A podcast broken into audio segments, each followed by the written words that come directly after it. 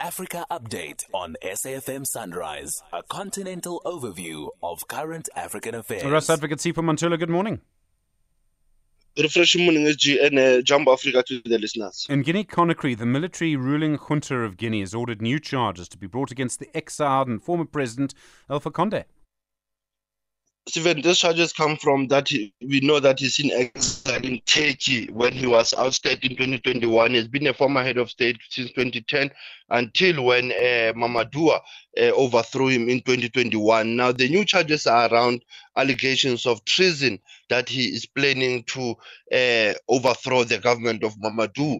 Now, they have called these charges uh, for him to be brought back. Remember that there have been all these charges that have been leveled against the former president until he was allowed to leave the country for medical reasons. Now, as he's in exile in Turkey, he has received this charge sheet coming from the Minister of Justice. And then in Somalia, flash flooding there, claiming dozens of lives. And they had such a long drought, and now all of this flooding.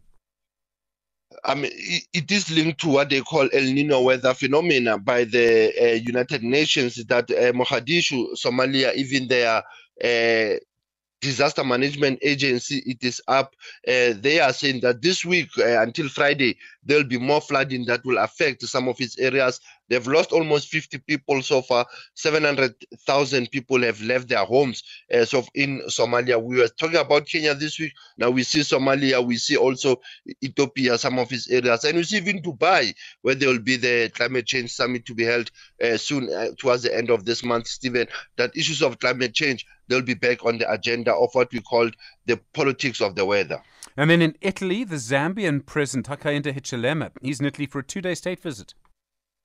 This visit is very important for Lusaka meeting with uh, Rome. Uh, that uh, President uh, Hakainde meeting with Sergio Mattarella. They are engaging on areas of energy, tourism, uh, mining and agriculture. So in their meeting, it is a return visit by President Hichilema as President Mattarella has been in Zambia last year in 20, I mean in July 2022. So this visit also it is in, it is critical for the SADC region as we know that the issues of food security, issues of tourism, they've been critical and Zambia being the chair of the Troika, that hence President Hakainde is in Italy. And then you're taking us all the way back to the 22nd of November, 1962.